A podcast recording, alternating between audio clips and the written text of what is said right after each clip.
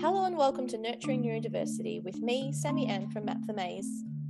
And Patricia Falchetta from Social Living Solutions. We'd like to begin by acknowledging the traditional owners of the land on which we speak from today. Where I am in Naarm or Melbourne, I acknowledge the Boonwurrung people of the Kulin Nation. I pay my respects to elders past, present, and emerging, and recognise sovereignty was never ceded. Where I'm in Ngambri or Canberra, I acknowledge the Ngunnawal people, traditional custodians of the land on which we speak from today, and pay my respects to their elders past and present. I extend that respect to all Aboriginal and Torres Strait Islanders peoples listening here today with us. As you may know, I'm Sammy Ann, parent guide and founder of Map the Maze. Over the past 16 years, I have immersed myself in the world of learning and development as a student, a teacher, a mother, and a mentor. I have explored how we learn through the lens of education, psychology, neurodiversity, and disability. As well as documented learning by way of a Bachelor of Early Childhood Education and a graduate diploma in psychology, I am also an avid consumer of books, articles, and others' experiences. I love to share the knowledge I have gained over the years and find that one or two key pieces of information can make a world of difference to the families I work with. My clients are usually parents who are seeking guidance in the best ways to support their children in the realms of neurodivergence, learning, and behaviour. I generally don't have all of the answers, but I do have plenty of specific questions which serves to guide you to your own answers that fit you and your family best. And as I already mentioned, I'm Patricia Falchetta from Social Living Solutions. I work with those who are neurodivergent to help them navigate their landscape throughout life. Over the last six years, I've created the Family Joy program, successfully completed many times by many families. I've been interviewed by both national radio and overseas, and also presented at several conferences, both nationally and overseas. I'm currently completing a graduate diploma in counselling to better support my clients. Typically, I support children and their families through to young adults who are all struggling to fit into the world around them. I help them gain clarity, self love, the skill set to take control of their lives and feel confident in the journey they are on. I work directly with clients who often compliment me with the words, you just get it.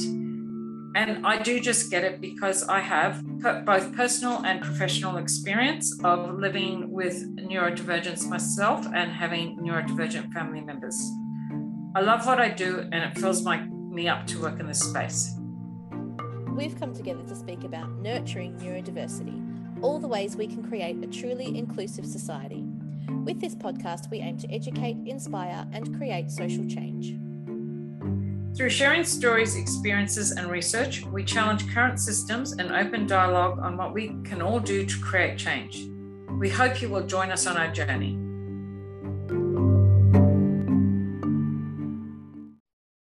Welcome to our Nurturing Neurodiversity podcast with me, Sammy Ann from Map the Maze, and Patricia Falchetta from Social Living Solutions.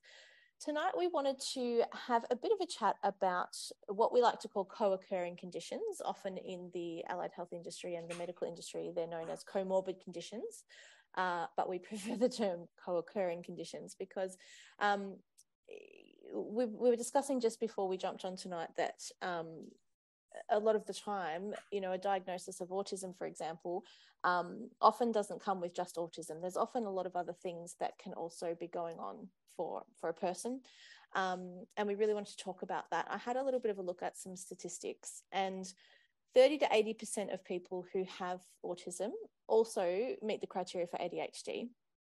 And conversely, 20 to 50% of people who have ADHD also meet the criteria for autism.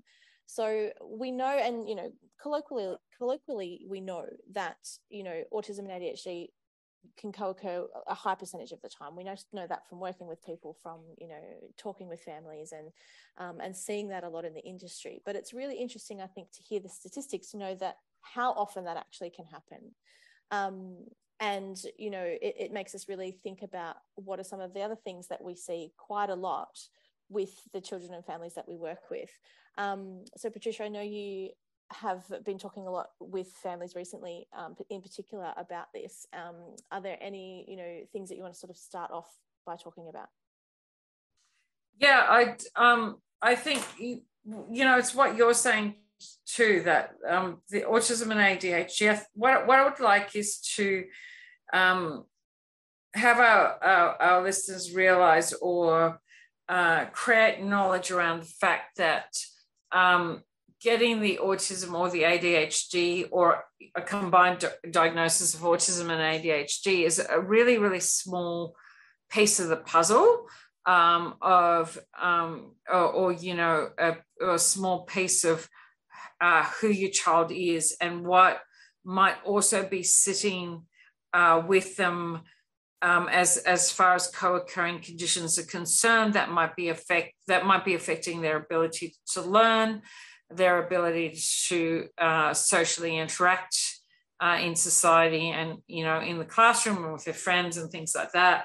Uh, and also um, just generally um, having really an effect on, on their on their day-to-day living. And for for our listeners to to realize that um, the the I think the additional levels of stress that having these co-occurring conditions uh, can you know can create or can, or can bring on, but um, but also uh, particularly if they're they're undiagnosed and that they haven't been picked up um, at the time of diagnosis, and then you might notice um, something with your child, and then you might realize that um, they have one of these other mm. uh, co-occurring conditions. So, yeah, so I think that yeah, that I'm just, and it's because um, you know, for our listeners, the reason why I suggested why we talk about this in this podcast episode is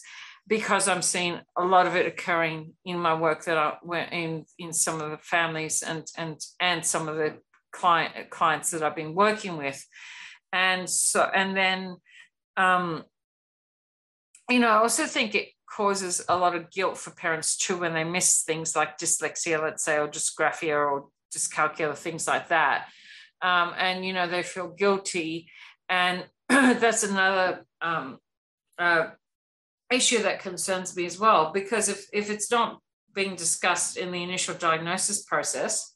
Mm. Um, you know, or not being discussed or suggested when they, when you first get that diagnosis, you're not going to know that you that most people wouldn't know that mm. that we have these co-occurring yeah, conditions when you were saying that i'm thinking yes I, I know that experience and and you know there's so many things that especially mums but parents uh, you know get the guilt over but i just like to sort of throw that back on well if the professional that you're working with is not picking that up how are you mm. expected to pick that up do you know what i mean there are mm. there are lots of these things that you know that, that parents are often hearing about the first time when you know when we bring it up that you know they've not heard of of you know dyslexia or well often dyslexia they've heard of because it's quite a, a common one but dyscalculia dysgraphia like there's lots of different versions mm. in, when we're talking about learning difficulties that mm. you know if you just never even heard of it how are you expected to sort of pick it up in your own child um, mm so yes it does make it hard but i think we really have a system that's set up to go okay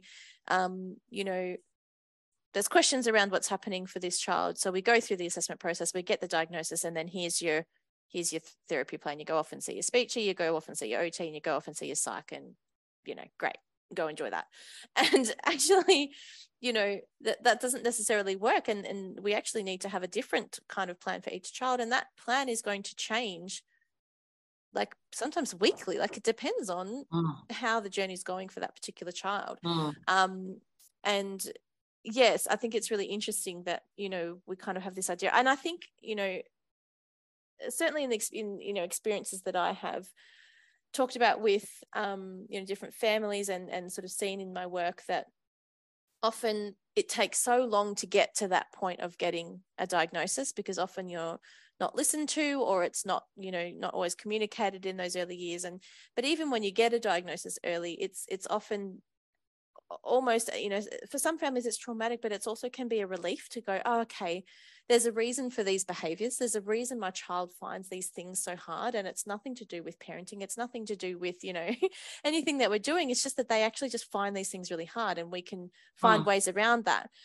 But then sometimes i think we take that answer a little bit too far in that we go well you know my child's finding this hard that's because they have autism um, or you know it's because they're autistic that's not and, and, we sort of stop there instead of going well in this moment right now why is my child behi- behaving like this what is this mm. behavior telling me and we talk about this all the time don't we in this podcast that um, and just in our general conversations too that you know remaining curious in your parenting or or in any position where you're working with a child mm. and trying to find out the why in any given moment is so important to your relationship with them, with them how you can support them um, you know how you can really you know figure out how best to mm. support that child because if you're asking the whys all the time then you're looking at the child in that moment. You're not looking at the child six months ago when they got a diagnosis or 10 years ago when they got mm. a diagnosis. Like you're looking at what's happening right now in this environment, yeah. you know, in the in the wider sort of community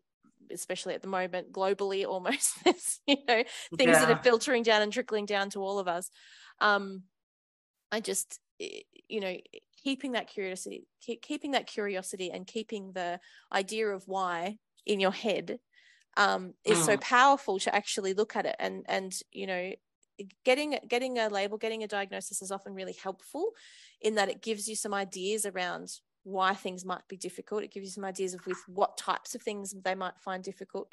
Um, it gives you some ideas of what types of supports you can seek out and often it will give you access to funding to seek those supports out. But it's not the end of the story right? That's right. Yeah. Yeah. And even like even just now even as you've um, been speaking i've you know i've got the different uh, brain neurodivergent divergent conditions that can sit with autism and adhd written down to talk to our audience about but even when you were just speaking just now what came into my mind as well was also you know something like auditory processing and how that will affect a child's learning. And you know, for, um, you know, so that our listeners are aware that auditory processing isn't just listening and what you hear, but it's actually how your brain your brain is receiving that auditory information that's taking in. And it's not just speaking auditory processing also has to do with all the sounds environmental sounds uh, you know that we that our brain is filtering that information every day on a, on a daily basis.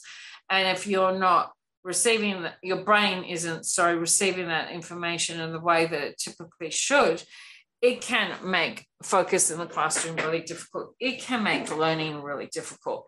So even to be aware that um, you know that there are that there are people that that you know professionally you and i both know but our listeners might not that they're called sound therapists that there's sound therapy to help with those auditory processing issues. So, you know, that comes back to that thing of you get your ASD and ADHD diagnosis, but some sometimes you really, really need to dive deeper to see what's going on that might be affecting because then you know if and I know we spoke we've spoken about this with a few of the people that we've interviewed that if, if a child is sitting there stressed out in a classroom because they're not processing auditory information properly or they're having uh, difficulty with, um, you know, if they have sensory issues or then they have issues like dysgraphia or dyscalculia, that they're not going to, they're going to be so stressed out about th- those things that they, you know, at that point might not know that they've got, they just know that something is impacting them in the classroom. And then they're not going to learn. There's no way they can receive information if they're they're sitting there trying to uh, overcome these, you know, learning um, things that are inhibiting their learning that that they don't know about yet or that their their parents don't know about. Um, i think you know that's really really critical um, and and then that then of course then leads to other issues such as anxiety uh, because if you they'll, they'll then cause you to be walking into school every day in, a, in an anxious state Mm, mm. I, we will get into that in a minute, Patricia. But I did just want to um, a lot of the things you were saying. Then we're bringing things up, and yes. I think it really highlights the. There's a few things that came to my mind. It highlights why the why is so important because we often say that you know if you've met one person with autism you've met one person with autism there's a big catch cry that goes around the whole you know the whole profession yeah. really about that yes. and the reason why that's a catch cry is because every brain is different it's why we say neurodiversity because every brain mm. is wired differently every brain responds differently to their different environments they have different struggles at different times um, and so you know if we're picturing a child sitting in the classroom who's staring out the window um, and not appearing to just not be engaged in the work, not listening to the teacher. The why behind that can have as many different reasons as there are, you know, seconds in a hmm. millennia. Mm. Like this just yeah, yeah, yeah. It can be all of those things. It can be just one of those things. It can be, you know, that there's overstimulation or understimulation, and the, you know, the way that the brain is receiving information can change you know even within the person you know maybe mm. regularly they they really struggle with auditory processing but then for whatever reason on one day they hear something really well and then you know that uh, uh they need the music going in the background or something to be able to hear the thing and then other days too much stimulation is too much. Like it can actually change even within a person and i think that's why it's so so important to keep continually checking in and figuring out and asking questions and we're never going to have all of the answers and i think we kind of have to be okay with that as parents as professionals to just know that not everything is going to work all the time it's mm. always going to change the only thing you can count mm. on is that it's always going to change and that yeah. you know and that can be also that can be really hard for those of us who are neurodiverse as well we don't often like yeah. things to change all the time changing but you know I think that's why we like to focus on relationship and connection so much you know it's why i loved the you know the the podcast episode we had um last time when we were talking about connection and relationship building as being the focus of our parenting because if you're connected with your child and the same goes if you're a professional working with kids building the connection and trust first is so important because as you get to know a child or a person you you start to be able to read them better so you can see mm. that something's a problem and you can see the thing happening before it gets to a point where you can't intervene you can if you can if you can support them before oh. they hit the point where they've actually disconnected from the thinking brain and they can no longer function oh. um, if you can if you can get in there first then you're, you're going to be much better able to support them through it and and you know then then you're actually helping wire their brain in a way that means that they'll be able to cope better with that next time again mm. assuming that everything else in the environment is okay and conducive to that Mm. So it's just it's it's really interesting to me that you can you know that that I mean it's why brains are so fascinating, right? Like you can you can be faced with so many different scenarios just with the one problem that it, it, you know it makes it endlessly fascinating and often very frustrating especially when you're trying to help a child you know do something that they find really difficult um, but it also you know i hope that it helps people to know that when you're trying it feels like you're trying a million different things and it's only working some of the time well the some of the time that it's mm. working is still helpful is still good mm. that that you know that you're supporting people through a hard time um, i did want to throw to you patricia to talk a little bit more about what are some of the others? So we've talked a little bit about learning difficulties, and there's differences within that too in terms of what we can find difficult. Um, so maybe even given we've touched on that, did you want to start there just about um, a little bit more about you know what dyslexia can look like, what dyscalculia can look like, what dysgraphia can look like? I'm just thinking too before I go into that. Also, just to um, make our audience aware um, that just to be aware that there are seven different types of ADHD too. Mm. I think that that's um, really important to um, to to to know, and you know, and one of the reasons why I think it is really important to know is that we have this. Uh, uh, this misnomer of that the child will be hyperactive, that, that the hyperactivity is a sign of ADHD.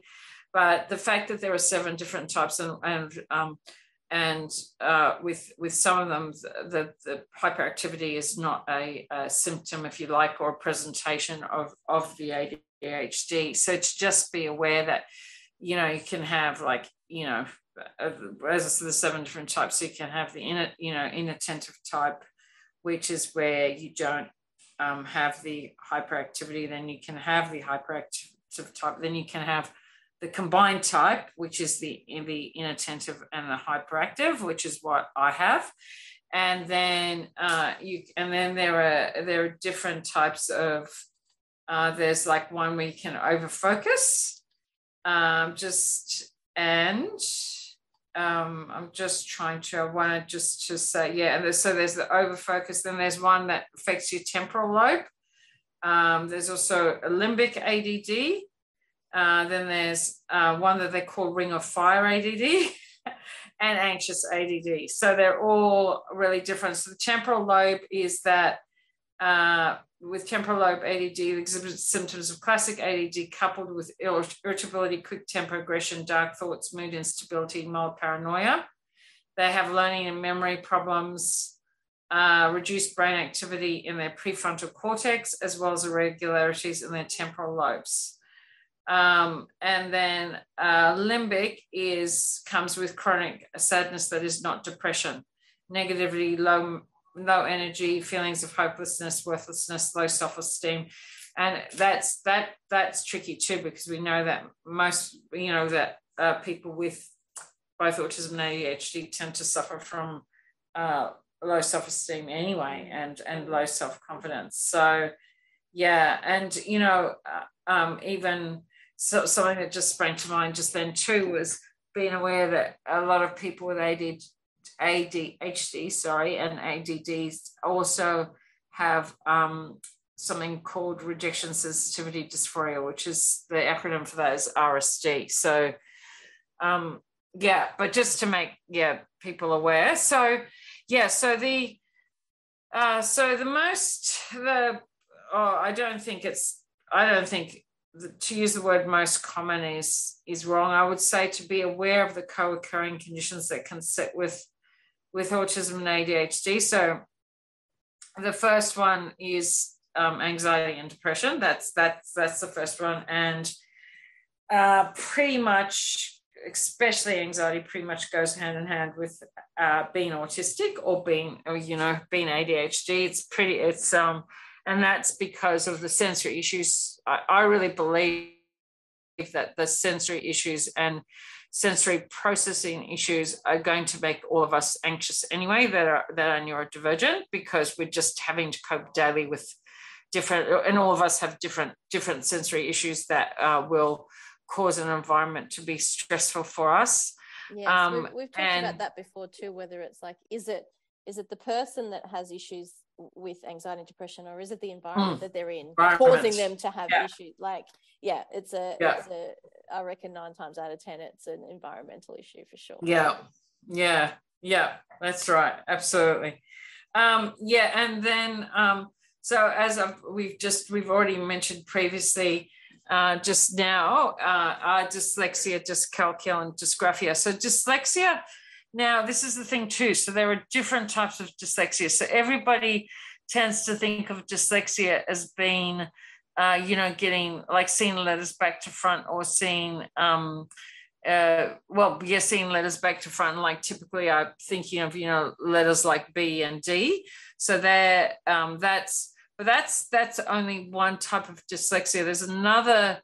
Uh, there's another type of dyslexia which uh, is called Irlen dyslexia, which is where um, so people won't see uh, the they don't see letters backwards and things like that, but the words like words actually appear to move on a page, or they can like when there's a body of text, they might see like rivers going. That's how I've heard people describe it, like rivers going through the the the text on the page or sometimes like the words will jump around on the page. So there's the so that's that's that's you know just to be aware that there that there are different types of dyslexia as well. So it's not just the standard one that you know people tend to think of straight away uh, where they'll get you know like as i said um, letters seen back to front and things like that. So uh, typically they um, you know will have um, of, of issues with spelling because um, the, of the fact that the, if when they are reading text, that text tends to be moving around, or if they or if they are seeing letters backwards. Um, yeah, and then uh, dysgraphia. So dysgraphia has to do with handwriting and the way that our brain receives information and the way that we then transfer that information onto the page.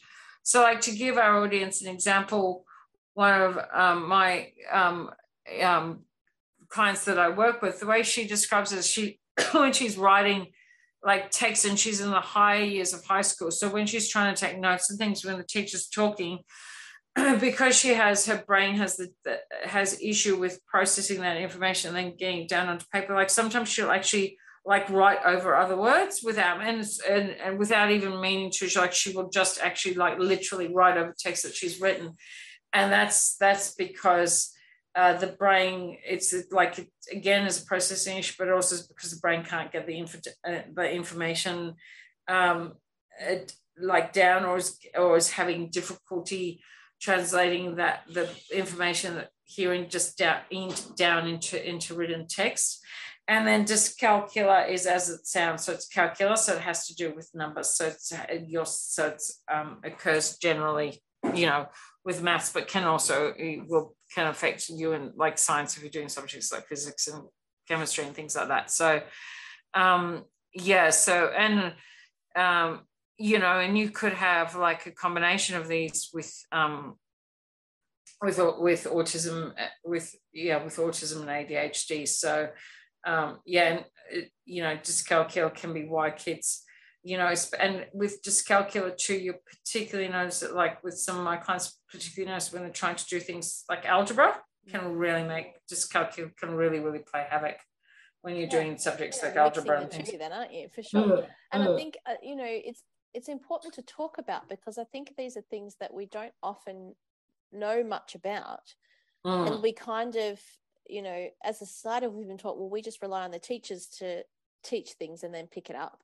But then when we train teachers, we kind of just briefly touch on these things as, like, as though, oh, well, some some kids might have this problem, but we don't get any kind of training unless we seek it out afterwards on mm. what that can look like. What does that mean for the way that they need to process things like all of those kinds of things you know are not sort of a natural part of the training for teachers and so yeah. what we're relying on is you know in order to get that properly assessed you need to see an educational and developmental psychologist that's right not everybody has access to that but also no. you know a, a, lot of the time if you're not going to the psychologist and asking for an educational assessment they're not going to do one so mm. there's like a disconnect a, a, lot of the time and that's why mm. uh, so often i think learning difficulties fall through the cracks because mm especially if there is already a diagnosis of autism or ADHD or both, that every difficulty that they have is kind of attributed to that label and then we don't dig any further to find out well mm. but how actually is eh, does my child learn because not being able to you know write a story on a page or you know write a diary entry on a page can be to do with ADHD and and the executive functioning eh, being you know eh, difficult to actually start a task and and sometimes it could be the sensory issues where there's too many other things distracting them and they can't actually hear the instructions so then they don't actually know what to do but it can also be the fact that they physically cannot write something on the page and mm. knowing which thing it is mm. changes how we're going to interact with that child changes how yeah. we're going to best support that child and it's why i think it's so important to know that these things can also be going on in the background for our kids yeah um so mm. learning aside you know we like to talk about learning a lot because we're both very passionate about education but there yeah. are definitely other things as well that impact on our kids ability to learn because their mental health has to be at a level where they're functioning in order to be able to take on any new information so let's mm. talk a little bit we've talked a little bit about anxiety and depression and i think those mm. now we have quite a lot of awareness about that in society mm. now that we're talking about it more which is a great thing. Um, mm. but there are some less talked about um, and we i think they're really different presentations of autism right they're things yeah. that often uh, come along with the diagnosis of autism um, where you know eh, but they're lesser known things and they're often depends on the professional that you see as to whether you actually mm. get any, any kind of information or indication that this could be going on so often it's left yes. up to parents to really investigate these um, on their own. And what I'm talking about is ODD, which is oppositional defiance disorder, mm-hmm. OCD, which I think we have a, a, little bit of a colloquial understanding of that, but not necessarily yeah. a deep understanding of what that means. No. Um, obsessive compulsive disorder. And then one that is I don't want to say recent, but it, but the understanding of it is evolving recently. Yes, um, that's is, right. Is, is, PDA with which is pathological demand avoidance. Mm, yeah. Um. So let's start with let's start with OCD because I think this is an important one to talk about because it often gets thrown around as oh I'm a little bit OCD. It's kind of the same mm. as people say well I'm a little bit autistic. A little bit autistic. Yeah. right. Oh, everyone's yeah. a bit like that. Everyone has their quirks and things. Well you know, does it impact on your daily functioning? Does it impact on your health and well-being? Because that's often where the line is. Mm. Um, did you want to talk to us, Patricia, a little bit about OCD and why it's important to talk, you know, to understand that, I suppose, a little bit more? Yeah. So I think it's really, really important to understand how OCD can really impact a person's a person's functioning.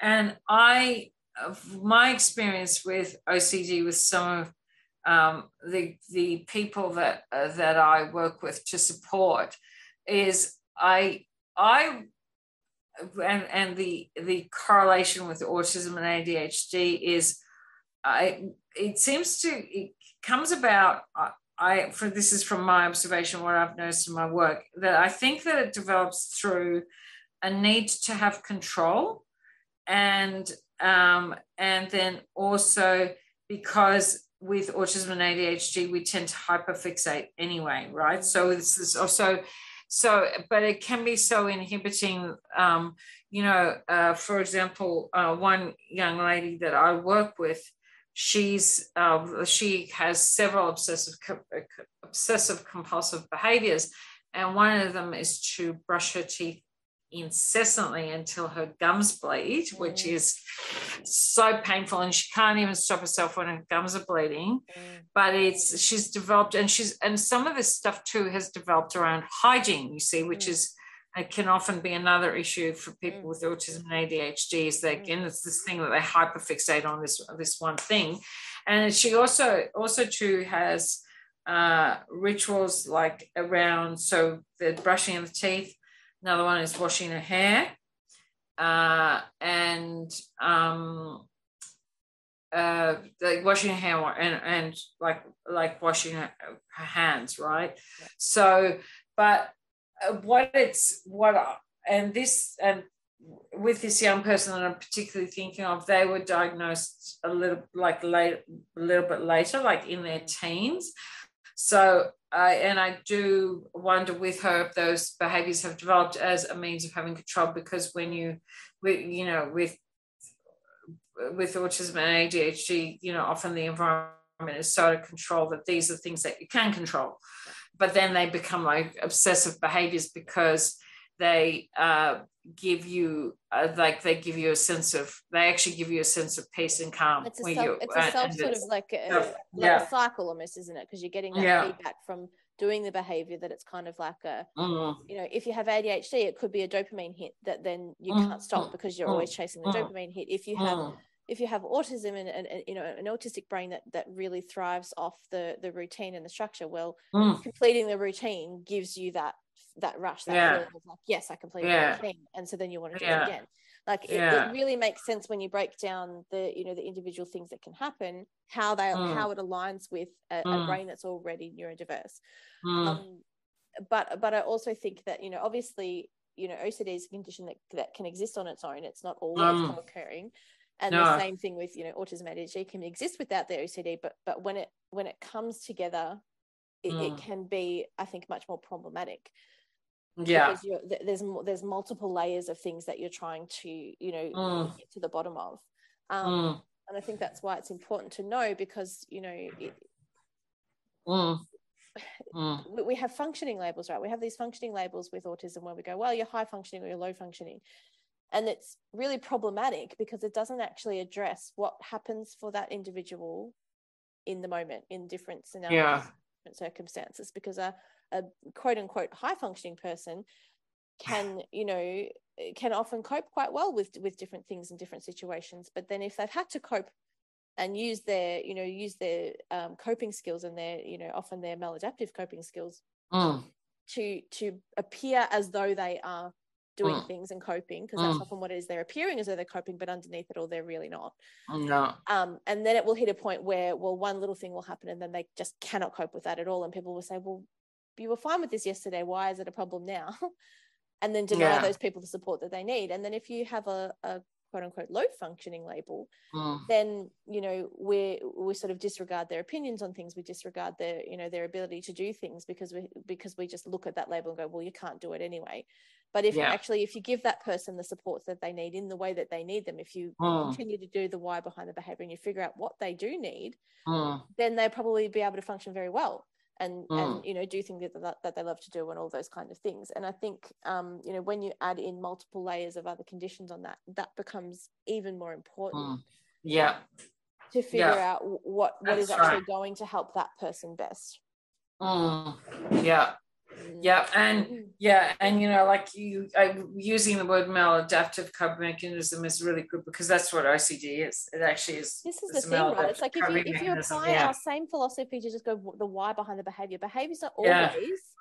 trying to get a need met no. and however the person works out how to get their own needs met mm. then they will continue to do that behavior even yeah. when it's damaging to them and logically they can see that that's damaging to them. and they know that's the thing they know it's damaging yeah and they know that they should but they can't stop themselves and that's the really really sad thing with the OCD too is that then exacerbates your anxiety because yeah, you're trying to you like, know why you am I doing this to myself? Yeah. yeah, you then yeah. you start the negative self-talk and yeah. that becomes a cycle.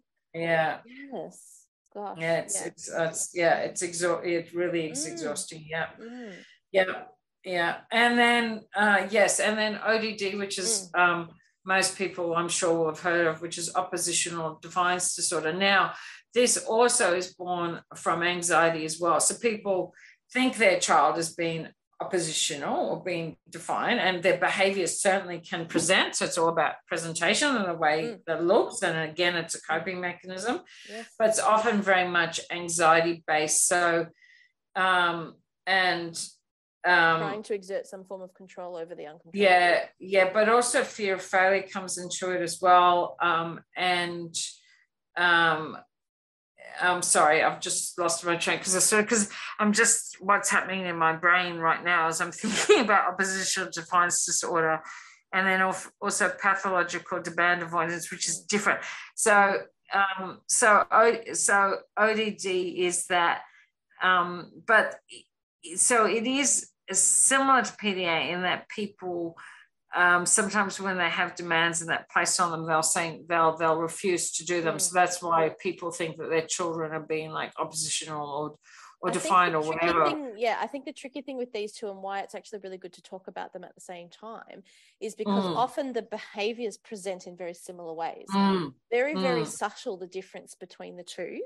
Mm. but the but the you know the strategies and the supports around how best to help those people are pretty much the opposite mm. yeah so if you have odd if you have oppositional defiance disorder it's what that's that when the demand happens you really have, like you push back on that you can't you can't mm. handle that but mm. if you have some some really strong predictability in your environment you have things that mm. are the same you have some really good routines and you have some really tight kind of boundaries so that you feel safe then you can often start to cope better with the day-to-day things and and yeah know, and you're going to see less of those really explosive behaviors mm.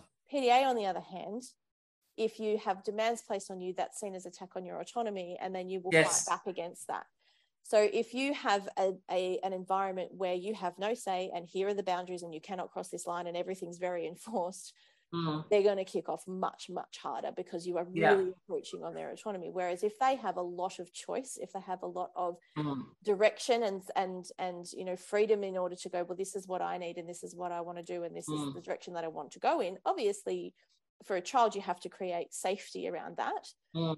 But as much choice as you can possibly build into their day is what's necessary.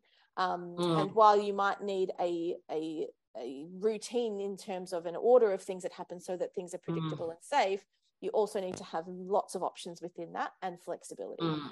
Mm. and, and so, pda is no no i was going to say pda is really i've had a couple of um, clients now that um, that i've uh, worked with that um, have pda and it's it's really quite scary. It really, really is. It's it's really different. Then that's why it's a different type of ODD. Is it actually is really scary. These kids really go into fight or flight really quickly, mm. and it really is like when they go into flight, it really is like they're they're they're really you can see they're they're really really scared. They don't know what to do. They're completely out of control. They don't know how to bring back in control. They want to be in control. disconnect between yeah. because i think kind of what happens with what from what I've seen with PDA, what can happen is that you can sort of see that the the disconnect between the thinking brain and the survival brain, which often happens when our kids go into meltdown. So that happens yeah. sort of for lots of these conditions, right?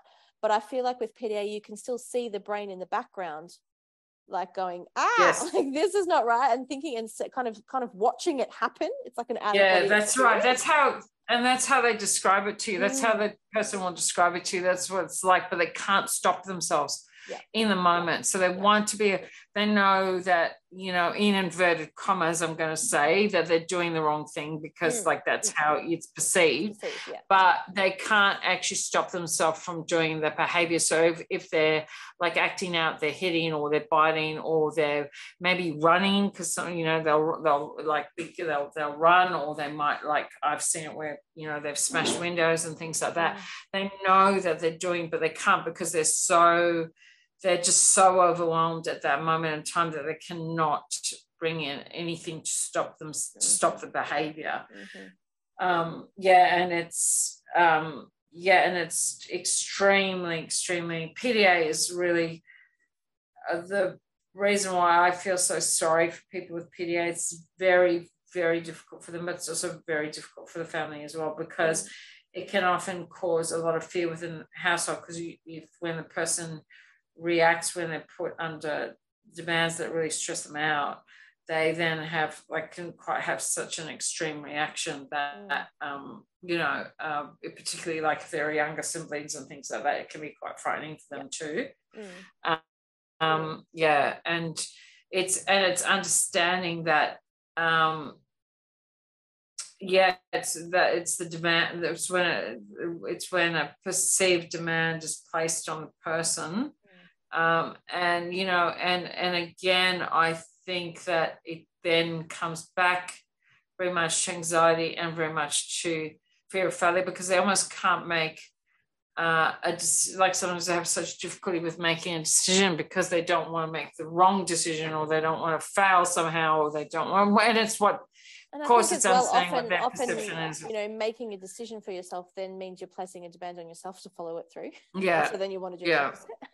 mm. So I've yeah. heard that that can be really tricky as well. That it's it's you know, it's not always other people placing demands on yourself either. It can be yourself. And I think the other thing that um, that I've noticed, and that you know, obviously there'll be more research that comes out around this, but they're often very highly intelligent people too. Mm and so and and and very intuitive and so if you are going okay well this person has pda so i'm just going to frame it like this so that i get them to do what i want they will see mm. right through that and still yeah. feel demand and still kill you like yeah. there's you know and and you know i've often i've there's a really brilliant book called the pda paradox by um, harry thompson so if you haven't read that i would recommend getting that book because the way that he articulates his experience of the world is incredible and very insightful mm um, and really very helpful for uh, for us to understand what's happening for a person with PDA because it is a very different uh, experience than than perhaps you know well again you know every neurodivergent brain is different right? So we all have very different experiences of the world but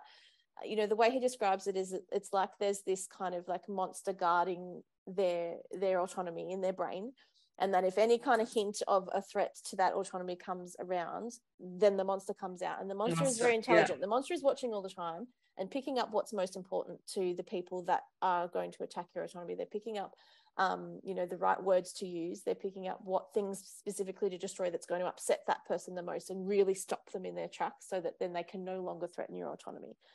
And so when we look at it like that you know they've they've broken the one thing in your house that is irreplaceable and you know you, you it, feels like that that person is targeting you is doing it on purpose and mm. that's because the the way that the brain works is kind of doing that but mm. it's not a choice it's not something no. that they're deciding upon it's you know and and trying to come back to that understanding of why and what's the behavior what's the behavior getting for them because often we're kind of got we're throwing our hands up in the air going you know what's this child getting out of you know x y and z yeah yeah. we have to dig really deep a lot of the time to find that answer but it is Mm. really really worth that work because you know there's a you know there's a, there's a client that I've worked with that that has PDA and you can really see the massive shifts she's made in a short period of time since they've really understood that that PDA is what she has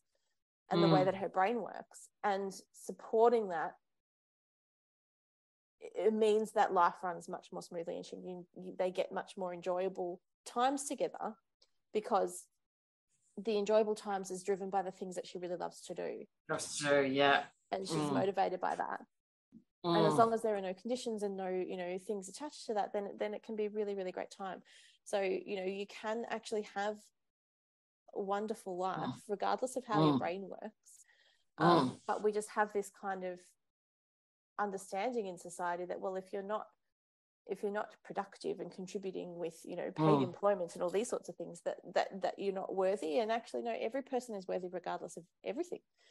Each Mm, person is that's worthy right. of love each person is worthy of you know getting to do things they enjoy. And you know working out how we can help our loved ones access those things is really important Yeah. really important Yeah. work and I think sometimes as parents we forget that because we're just in it all the time and it's hard it's a hard slog really regardless but but you know especially when they have difficulties that that you know we don't expect will happen when Mm. we have children but you know helping them get to that place so that that all that work that you're doing sometimes feels like you're not getting anywhere but there will be moments Mm. where you'll know you'll know that it's it's you know you Mm. really are doing the right thing for your kids And I often think too, it's because you want you don't want your children to suffer, so you want to take the pain away. yeah And that that's what I've noticed with working with people with PDA, that their parents want to take the pain away such. Like they want to take away what their child is struggling so much with because their child is such a beautiful person Mm. and they can see that the child is such a beautiful person. And then when you know the PDA kicks in and like the monster takes over, Mm. right? They know they also know too that their child is in pain, that they're really conflicted. They know like they that you know like the, the person themselves like the child knows that they like that they should be stopping this behavior but they can't because it's like the monster's taken over and they just cannot just and the parents i think that often like that's what i sort of seen is that they just want to be able to remove all that stress and anxiety that their little one is feeling going through uh, because if they could take that away for them, they would, because they feel like it's like life is such a struggle for them, and they don't want life to be a struggle for their child. Like you know, they want it to be you know easy or um, you know easier. Um, and I think that that's like that's what I found too is that parents often like really feel like really feel uh, you know for their child because they're really really wanting to be able to help, and sometimes it's understanding you know, like you're saying with your the young girl that you were talking about, the steps that she's made, because once they've got an understanding of how to work with it, then that then Mm. that person will be so much happier. Mm, the dynamic Mm. shifts too, and and you know when your children really see the lengths that you'll go to to support them and to advocate Mm. for them, um, I think just that act in itself is really powerful too. Mm. Um, yeah, yeah. yeah, The other business thing isn't it? it's very hard. And the other thing too was that actually when you were when you when actually when you start talking about the PDA too, is another thing that I think that we should touch on, and I know that you'll know about this too because of your background in early childhood teaching as well, is twice exceptional students Mm, and what twice twice exceptional is and and and what it means because these kids really struggle as well. And they really really struggle with anx- um, anxiety is massive in kids with the the, the twice exceptional or uh, or two, or sometimes it's called 2e um yeah so do you want to do you want to explain what yeah, it is and then we can bit talk about about that. it Yeah, so um, you, you know what you're talking about there is is when you have a, a diagnosis of autism, ADHD, some sort Yes. of neurodivergence, along with giftedness. So when you're very, very Yes. highly intelligent, Um, and so giftedness in itself, without the, you know, without the secondary thing of autism ADHD, without the twice part, giftedness in itself yeah. can be can be, uh, you know, a detrimental condition in a way because we think about it and we go, oh, well, they're just super smart. That must be great. It must must be easy. It's not because when you enter the traditional schooling system, the you know the traditional schooling system is set up for the people in the middle of the bell curve so if you're on the mm-hmm. bottom end of the bell curve and you have you know a low iq or if you have learning difficulties and things that doesn't match up with the middle you're going to have trouble but it, the same is true on the other end if you are highly highly yes, intelligent that's right. you're also really going to struggle in the schooling system that we have because you're often not catered to especially if it's not recognized early and so, you know, often our solution in schooling systems is to put them up a grade, which causes all mm. sorts of social issues. Yes, socially. And, you know, it, it can impact on their, you know, on their enjoyment and their, you know, mm. the, the, fulfillment they get from school. Um, and, uh, you know, also if you kept in the same year level, you, you can get really, really bored really quickly. And then you get up to mischief and then you get labeled the naughty kid. So there's all sorts of things that can happen um, for for children who are gifted, and that's it, it, there's why there's often an argument for putting them in a specialist program because then you're often with peers who are experiencing similar things. Um, if you're twice exceptional, you also have that added layer of also having a neurodivergent brain. So you will see things differently, yeah. you experience things differently. You might have a real difficulty in getting started on a task because you have executive function issues, once you get started on a task, you're going to blaze past everybody because you're really intelligent, right? So there's, but but there can be the the way that work presents. It's why often giftedness can get missed in a twice exceptional child because they're kind of they kind of get balanced out. It's like they have super high IQ, so they often don't get diagnosed with anything because they cope.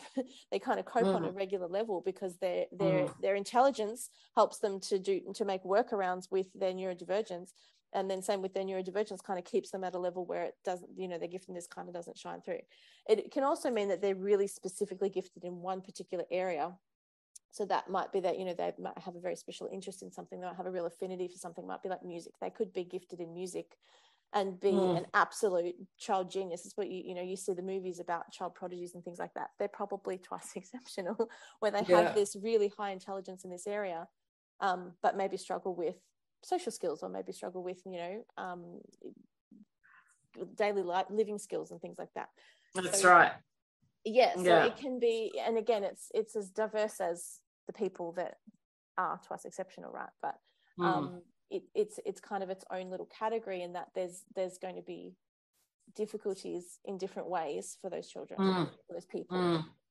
mm.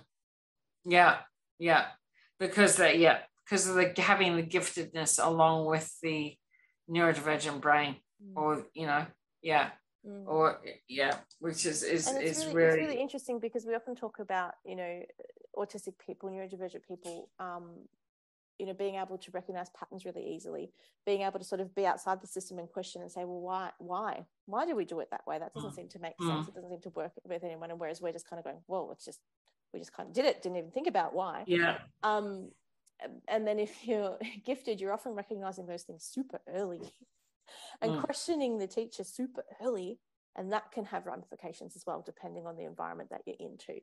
So yes exactly. Yes. Exactly. I think it really kind of leads well into i think overall what we want people to understand is that you know one diagnosis is often not the whole story. Mm it, it, happens so often that there are other things going on for our kids that it, it really is worthwhile continuing to question what's going on but i think we talk about i mean we haven't even touched on which we may touch on in a future episode about you know um, different identities and and how you can have um, you know we, we talk about people who experience oppression and that you know women often experience more oppression than men that mm. you know people of color experience more oppression than caucasian people but when you have when you're a woman of color there's two mm. overlapping identities yes. that are cause, causing issues and you're going to have more difficulties than a caucasian woman for example so mm. the same thing can happen what we've talked about tonight is a lot of um, sort of uh, mental health and, and developmental you know neurological conditions um, mm. so when you have overlaps of those different things it changes things for you it changes the game it means that you're going to experience more hardships because there's layer upon layer as opposed to absolutely. you know, um, just one one thing being a, a difficult for you. Um, mm. and and i think that just means that we need to work harder as people around the person with the difficulties that we need to peel back those layers more often. We need to be asking mm. why more often. We need to be digging into it continually yes. and going okay well we've helped with this part of it. Now what's the next thing that might be tricky that's coming up? Because we've now fixed this part of the environment what's the next thing that's coming up because that might shine something a light on something else that we didn't realize was a difficulty because this thing was so prevalent mm, mm. Um, that's a really good at, at, holisticness i think why we talk about being holistic about things is really looking at yeah. the whole person and the labels often help us in in you know to, to get a, a an idea of what might be going on for them because mm. often they can't articulate it for children. Of you know we work with young children so mm. um, well i do. So you know often they can't articulate what's happening for them so no. you kind of have to guess. Yeah. So having some labels can often help you guess more accurately yes. but it's still a guess. Yeah. You still have to keep yeah. asking why right? Yeah that's right. And i love what you said too that you've got to it's almost like it is almost like an unpeeling of the layers and to be looking and to seeing why is this going on and why is this going on with with my child or this person. Because you know you work like in early childhood and i typically work with kids that are older. So sometimes you'll think you've got the whole picture and then something else will come up like you know the realization of dyslexia or dysgraphia or, or mm. something like that. And they'll go oh that's why my child is struggling or that's why they've you know, or like, you know, if, you know, I mentioned, you know, mentioning something like school refusal and things like that, you know, something or that, um, or school avoidance that, you know, if they're, they're struggling with um, those things as, you know, as well as, um, ha- you know, having autism or ADHD sitting with that, that, that's just such an, you know, as I said before in the beginning, when I was talking about what could be, you know, in the classroom, that they're really, you know, yeah. they'll be struggling with sensory stimuli. And then if they're struggling with one of these other uh, neurodivergent conditions, you know, life literally mm. can be hell for them. And then we haven't even really touched on yet the the trauma that can come from the experience. That's right. That, because yeah. that's a, that's a self fulfilling loop too. That's I think exacerbate the problem. Which again, you know, we we are probably running out of time for today, but we we I think trauma more in depth about that. I think trauma would be a good a good podcast mm. for us to do and to talk mm. about that as well as um, what you were just saying because just that's almost you, like an like an overarching theme over yeah. because when you experience difficulties often the feedback that you're getting from having those difficulties can cause more.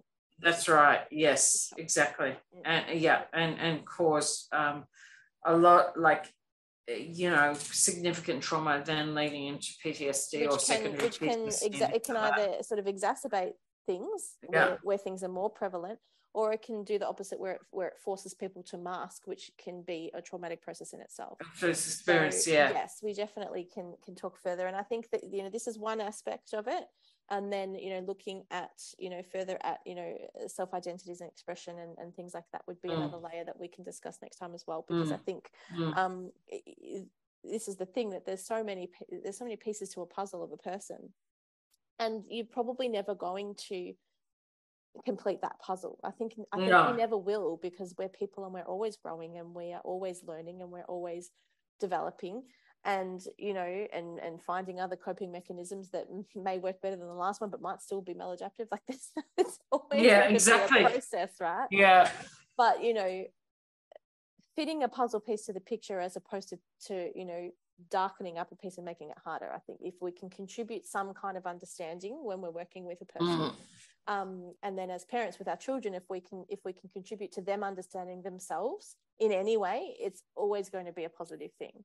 Um, yeah, and i think that's absolutely. what we're working towards is just more understanding. Exactly. Absolutely. I agree with you 100% yeah mm. i think that's yeah so critical. Mm. so yeah. So i think that um, we'll finish up there because i think that's a good point to finish at. And um, as always, when we've had a discussion, we've then come up with more topics that we can cover. So this is a never-ending loop, isn't it? There's always more to that's talk about, really, which I love. Good. That's why we love having yeah. these conversations, isn't it? Um, but yes, we as always we hope that you know the listeners have found some information here that's helpful, um, some things that might have them questioning maybe what else is happening for mm-hmm. my child. It might help you to seek some more answers. Um, of course, you can reach out to either Patricia or myself um, with all the links in the show notes. We have our mm. email address, we have our socials there, whichever is your preferred method of communication. We are always happy to hear from you. Um, maybe it's triggered something that you'd like to more, learn more about and like us to talk about. Please let us know if you have a topic you'd mm. like us to talk about. Or reach out to either of us for support um, because you know Absolutely. what we love to do is help people figure out little pieces of what might be happening for their child exactly mm. exactly well thank you sammy thank you patricia we'll see you guys next time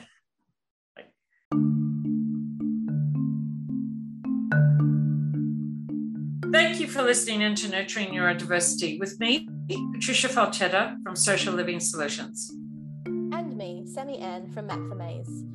If you've enjoyed today's episode, please leave us a five star review and share us with anyone you think may benefit from our discussion. To continue the conversation, come and find us on our socials. All the links to find us are in the show notes, and we'll hope you, you will join us again next time. Where we'll continue to learn how to create a truly inclusive world for us and for our children.